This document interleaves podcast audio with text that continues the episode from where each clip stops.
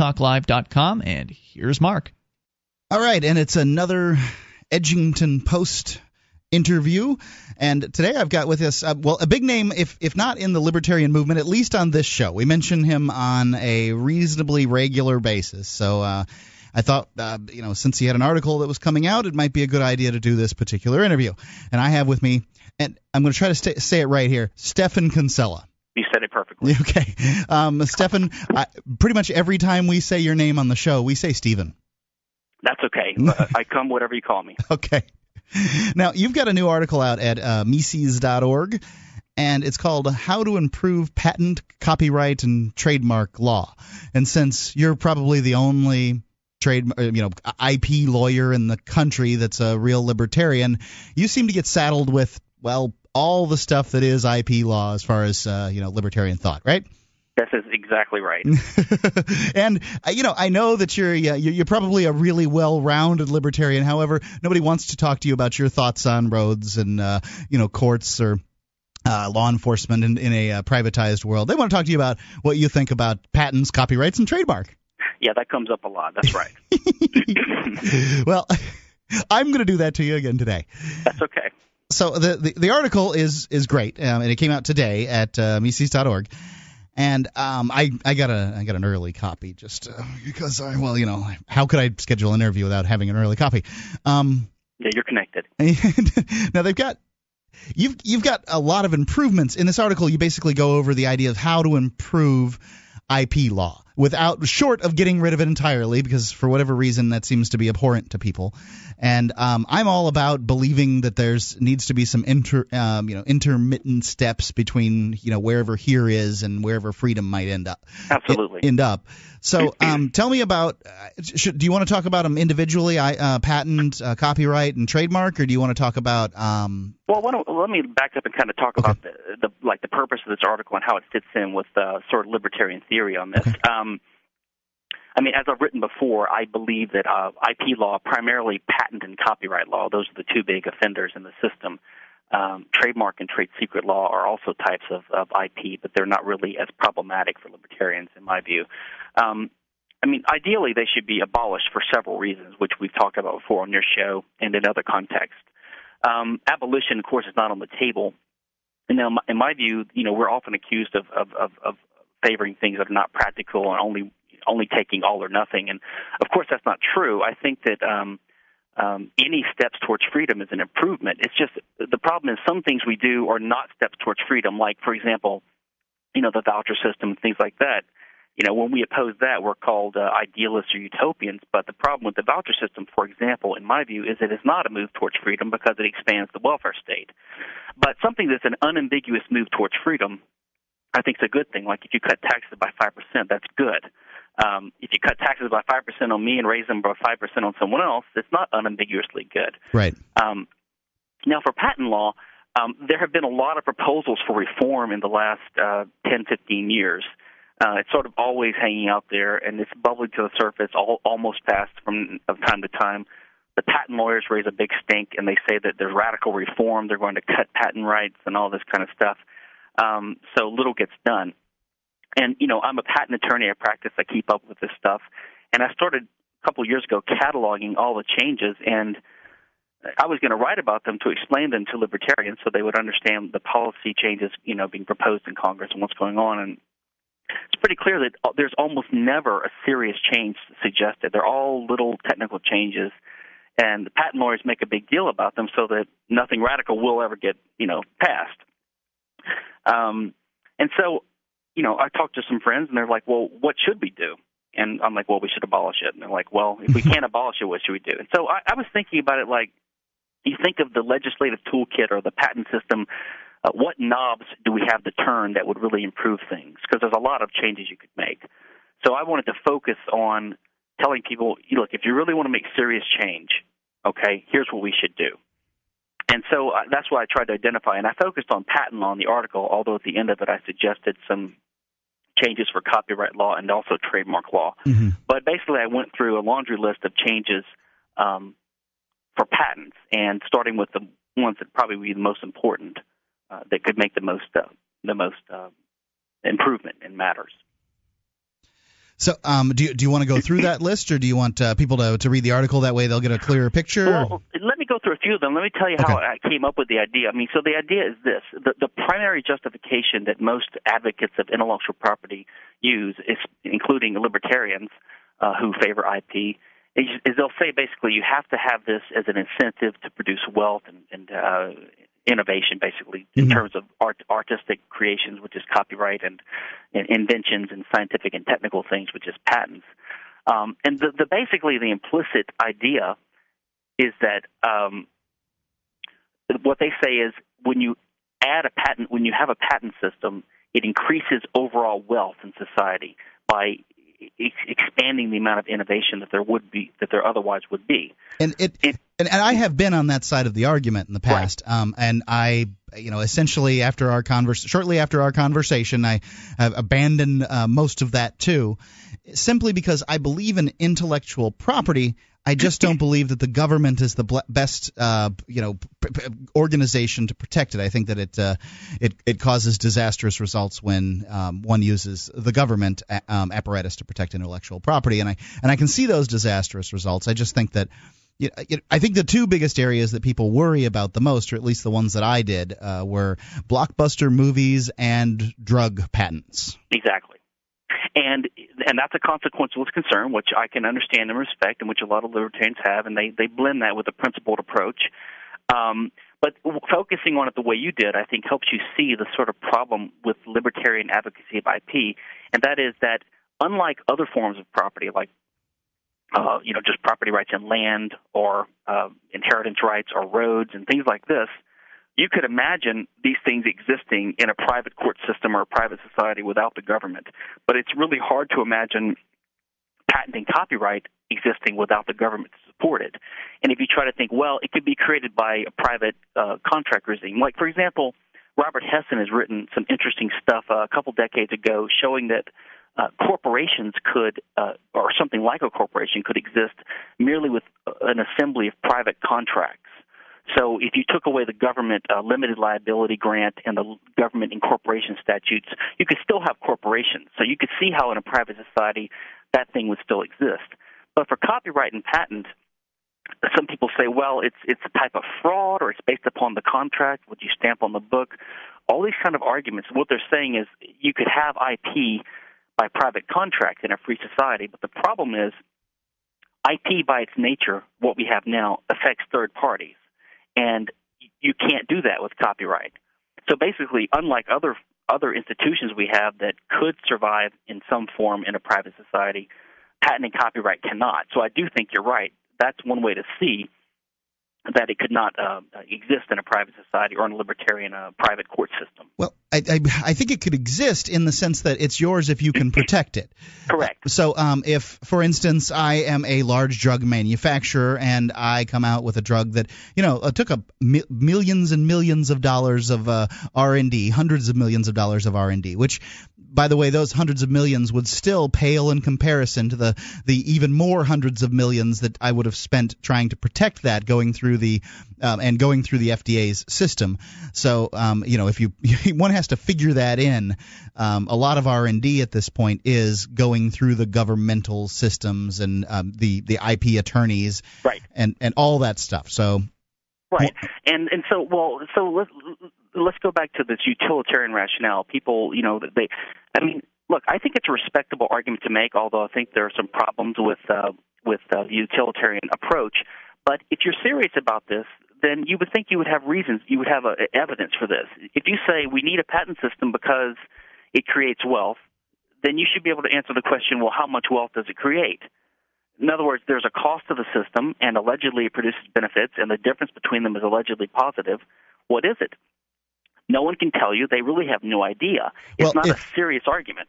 I, I, understand, but if the libertarians make the opposite argument that uh, intellectual property uh, stifles the um, the marketplace, once again, you cannot quantify, um, especially in that case, a negative. Um, so you know you, you've got a you've got an equal and opposite argument on the other side. That's true. And if, if we only had utilitarian arguments to make, it would it could be a stalemate, except for the fact that all of the studies that rely upon sort of standard uh, empirical or utilitarian um, or wealth maximization type arguments they pretty much all conclude that the patent system is either they either conclude that they can't prove that it does anything good, or they conclude that it, in the sector we looked at, it's it's a it's a harm. Now you're right; you can't always uh, um, prove it or disprove a Right. negative. But Well- the studies the studies lean against what they're trying to show. Right, and I and I, and I would- would like to say, um, from a standpoint of, of somebody who comes from a utilitarian thought process, um, and that's that, it, that that's where I'm coming from. I believe, from a utilitarian standpoint, we should get rid of government uh, sanctioned IP law because it stifles innovation in the marketplace. And I guess the proof was is Mary Ruwart writes in in her book Healing Our World, and um, I think it's the new edition where you know she used to work in the medical field prior to them really pushing uh, the pharmaceutical in the pharmaceutical field prior to them really pushing IP law and really using IP law. Um, Right. And she you know said that innovations were bigger then and um and and people you know it saved more people more innovations Yeah, came about yeah. that it was bigger then so that cuts out of the two giants inside the IP argument which are drug companies and blockbuster movies it cuts one of them out and my thought process as a utilitarian I love blockbuster movies. I really enjoyed Avatar, but um, hey, you know, i even if it doesn't work, and you know, maybe it would, right? But even if it doesn't work, I'm willing to let blockbuster movies go in order to have uh, huge innovations in the area of uh, medicine, pharmaceuticals, and things like that. Yeah, and I, I mean, in a way that's similar to the the principal argument a lot of libertarians take towards things like uh, I remember when I was sort of learning libertarianism 20, 25 years ago.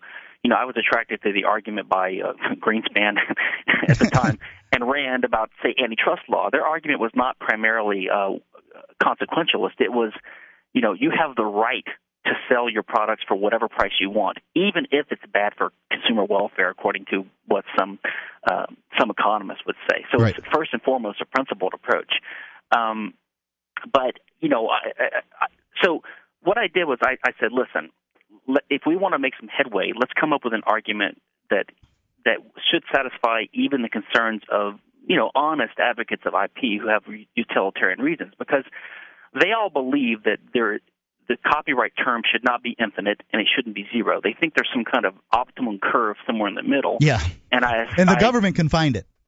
Yeah, and uh, they think we're close to it or we're there for some reason, and although they can't prove it, Right. Um, so but but they keep on changing it. I mean, the Sonny Bono law took uh, took what was probably the optimum number there, um, or close to the optimum number for songs, and expanded them out to what 99 years. And Exactly. God and God knows when when what they're going to expand it out to after that. I mean, the person who wrote uh, the the the family of the people who wrote Rudolph the Red-Nosed Reindeer are never going to work again. Yeah, and and it's, it's you know one of the researchers I quoted in the article is a guy who talks about uh, you know he, he refers to this as the Laffer curve of innovation. They think we're on say one side of the peak of that curve, you know, uh, although they have no reason to think that. And not only that, like patents, for example, cover things like plants. Um, and regular patents cover um, pharmaceuticals, like you mentioned, but also com- software and uh, mechanical inventions, electrical inventions, and it gives them all the same term, basically, about seven, roughly 17 years. Well, that doesn't make sense. How about five years for one, seven for the other? I mean, you would think there'd be optimal curves for each one. So Sure. it's a one size fits all situation uh, problem. But it seems to me that if your argument is that um, number one, you you wouldn't want to you know make it add the death penalty for uh, for for patent infringement, let's say. So that they must think that some some remedies would be too strenuous, that we don't need to go that far, or they don't want to make it a 50 year patent term. So they obviously think at some point the cost would outweigh the extra benefits you get. Well, my argument is that if they don't have actual numbers for justifying where we are right now, then if I can say, listen, if I reduce the patent term by 10 years, we know that would reduce the cost on the economy significantly. So that's definitely a gain. And we have no reason to believe that it would be a significant um, uh, loss of uh, uh, incentive effect for innovation. There would still be some incentive effect for innovation. So, to my mind, there's there's no basis for an advocate, a utilitarian advocate of IP to oppose a modest reduction in some of these costs um, as, uh, unless it's obvious that it would, uh, you know, have a significant reduction in the incentive effects that they favor. Right, and and, And- the and- thought process there must be for them if we reduce the uh, the years that uh, a patent is protected. That well, at that point, that a company has to roll out and uh, very quickly and make its its uh, recoup its R and D money in a in a, a very short period of time. So that'll be better for the marketplace. Yeah, I mean, there, there's there's all kind of compensating uh, costs here, and uh, um, you know, so so so let me just mention a few of the top things I, I proposed, and we can talk about a couple of those. The first one would be to reduce the patent term, as I mentioned already, uh, and you already have mainstream advocates like Jeff Bezos, the he's the CEO of Amazon, or the Amazon CEO, proposing like a three to five year patent term for software patents anyway. Yeah. Um, and you know, he what's the point has, in anything longer than that? I mean, are, are, are they afraid that somebody's going to steal Windows 3.1 and trot that out on the marketplace and steal their uh, um, the, the, the Microsoft's position with exactly. a 10 year old operating system? Exactly, and you know, you could say the same thing for copyright as well. 15. I mean, even with movies and things like this, I mean, the bulk of the profits are made in the first several years. I mean, if you had a 10 year copyright term instead of 120 uh, you know, you would still have a large incentive to make these movies to recoup the monopoly profits you're able to, you know, to extract. So, I mean, uh, but it would greatly increase creativity, the public comments available for people. Uh, it would free up, uh, you know, it would solve so much of these orphan works problems. Um, What's an orphan be, work?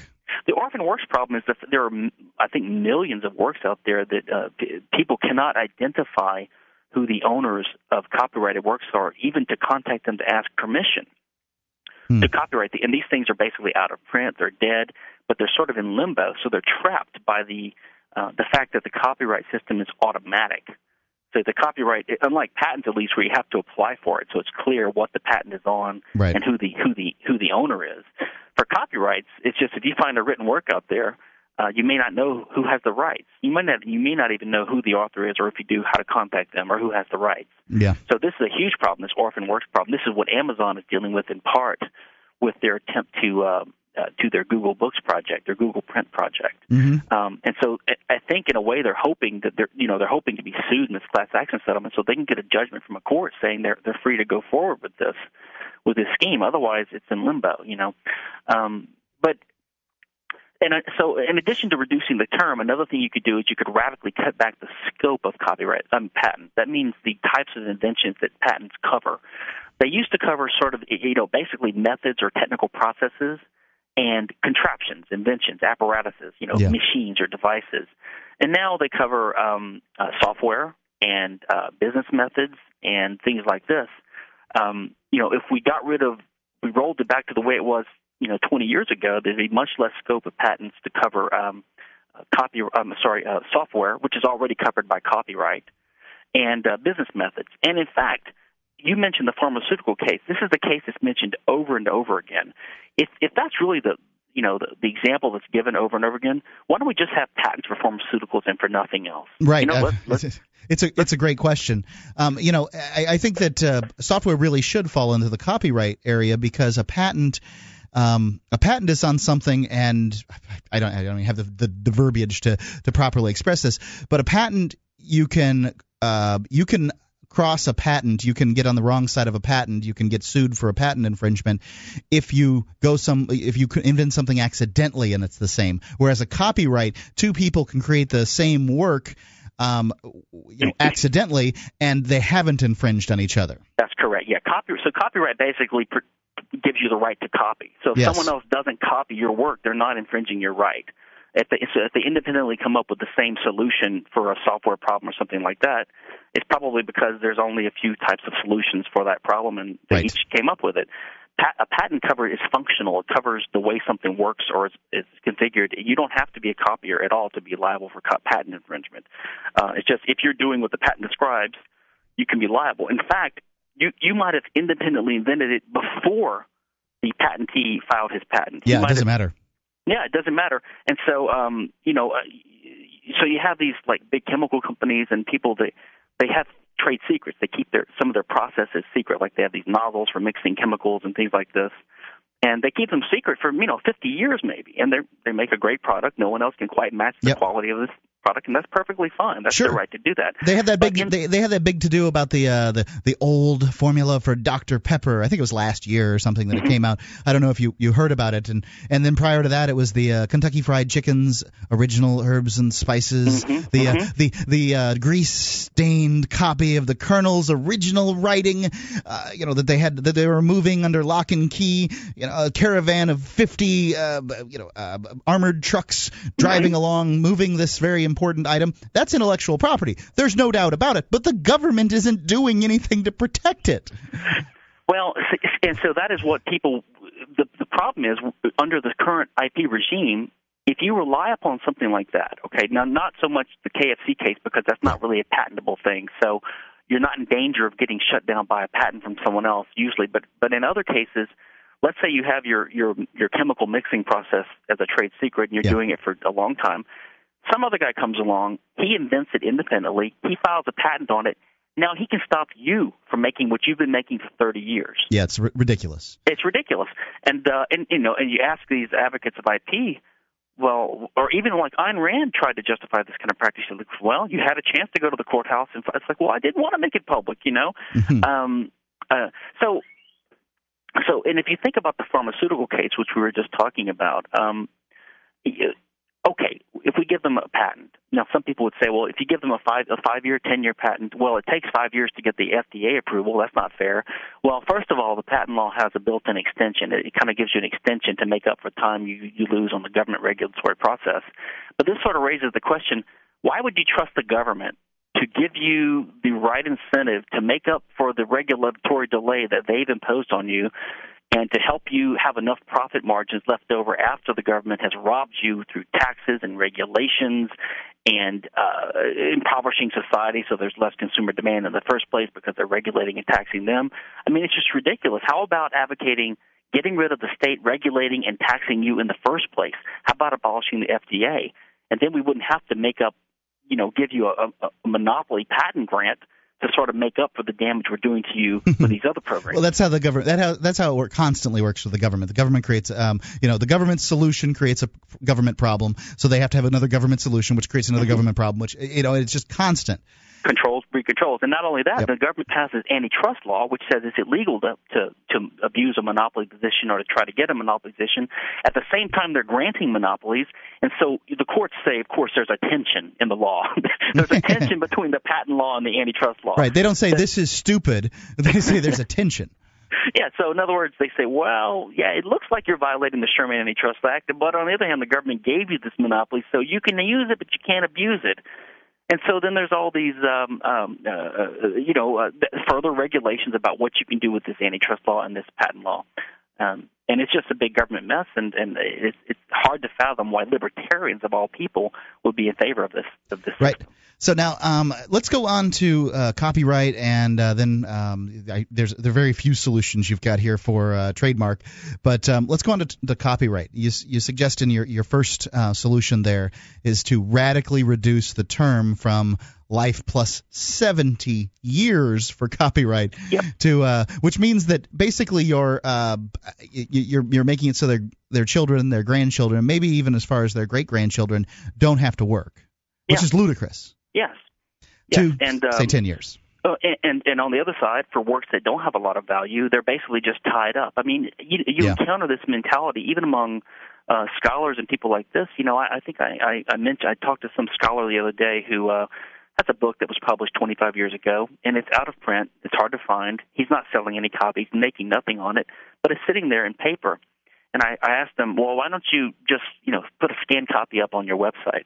And he's like, oh well, I, you know, I, because that's not fair. You know, I'm not going to let people have it for free. it's like well, that means you want your ideas to stay trapped, you know, trapped in this volume. It's, it's sure. this this mentality that doesn't uh, help anyone. But yeah. um, yeah, but so it's sort of should... bred into them, and and I, I came across this once too. I found a it was a short story and a compilation of liberty. It was a Liberty short story, of uh, science fiction Liberty short story. So you can see how obscure it is. It's it's both liberty oriented and science fiction. So it's mm-hmm. it's bizarre, and um, I, I can't remember the name of it uh, off the top of my head, but I, I think it's from uh, Visions of Liberty by published mm-hmm. by Baen Publishers, or you know the, I think it was the book before that one in that compilation. Anyway, mm-hmm. it, it, you know it's it's a few pages long, thirty pages long or mm-hmm. something, mm-hmm.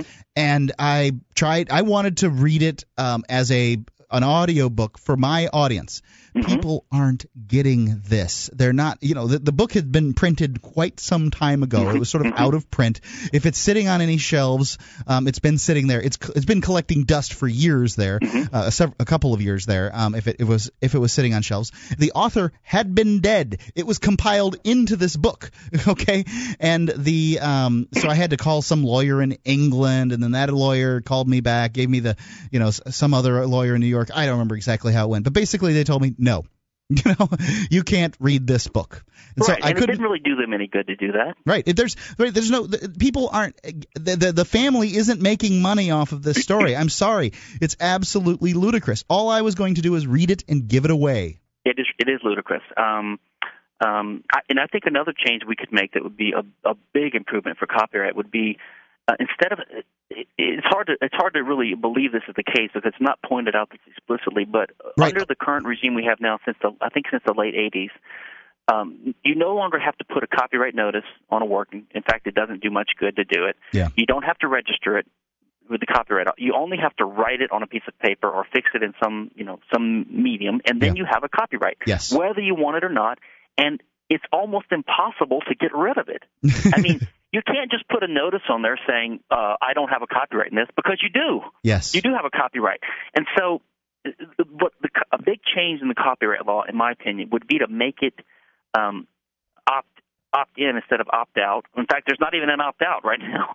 But or at least give you the ability to opt um, to opt out if you wish by putting something on there that says that you've opted out. That would be a simple change that would be great. Right now, you have the Creative Commons. They've tried to make this thing called uh, CC zero, but they're not sure if it'll work in mo- in every country because you know there's no consideration for this contract, or it's not really there's no there's no other party. You're just putting a notice on there. What if you change your mind? And Yeah. you know it's not a signed contract with the reader.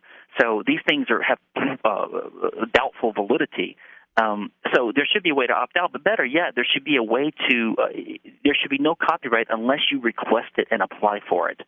Uh, so basically, they should change it to the more like the way it used to be. You should have, have to have active registration, and it should expire like in ten years unless you renew it, and you should have a limited number of times you can renew it. Right. So that And- would be a big improvement. I'd like to point out that there are all kinds of important works of literature out there that people are reading and enjoying that book publishers just publish with you know no rights at all. I mean, I, you know, I, I you know Robert Louis Stevenson's uh, Treasure Island, uh, Mark Twain's works, all these things.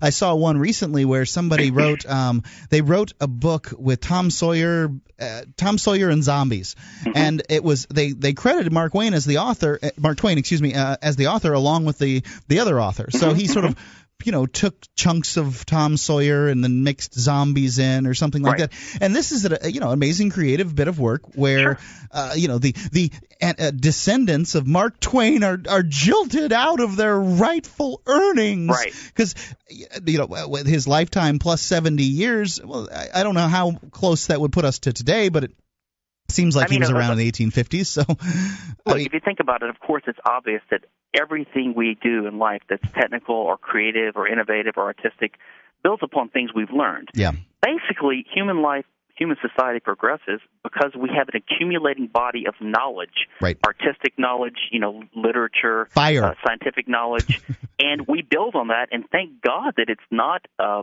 uh, that it's not uh, scarce like property is.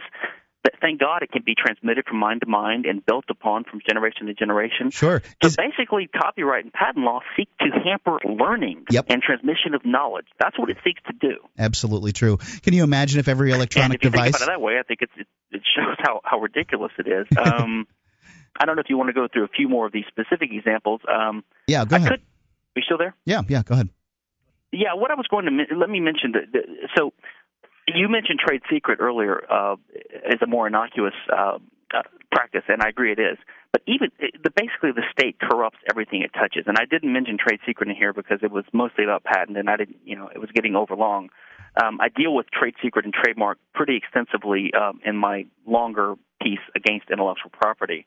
But even trademark and trade secret are corrupted by the state's influence. For example, the way trade secret works is let's say you and your employees have a contractual agreement to keep something secret, and one of your employees uh, uh, leaks it to his friend at a cocktail party, or Mhm. to a competitor, or to his new employer if he leaves. If if the secret is still containable, if it hasn't gotten out to the world at large, the court can issue an injunction against these third parties and tell them you can't reveal this, and if you do, you can go to jail for contempt of court. So basically, the court steps in even there and enforces these rights against third against third parties. But at least there's some basis for the for that idea. Uh, you know, it's based in the original contract, yeah. although it's extended by the state. And trademark law has been corrupted beyond um, uh, uh, uh, its original foundations. First of all, trademark law for the libertarian ought to be based upon fraud. Yeah, that's where I'm, I see it um, as, as, a fraud issue. If but somebody, if it's fraud, the plaintiff is going to be the customer who's defrauded by this guy, not the not the other right. company who's not involved in the transaction.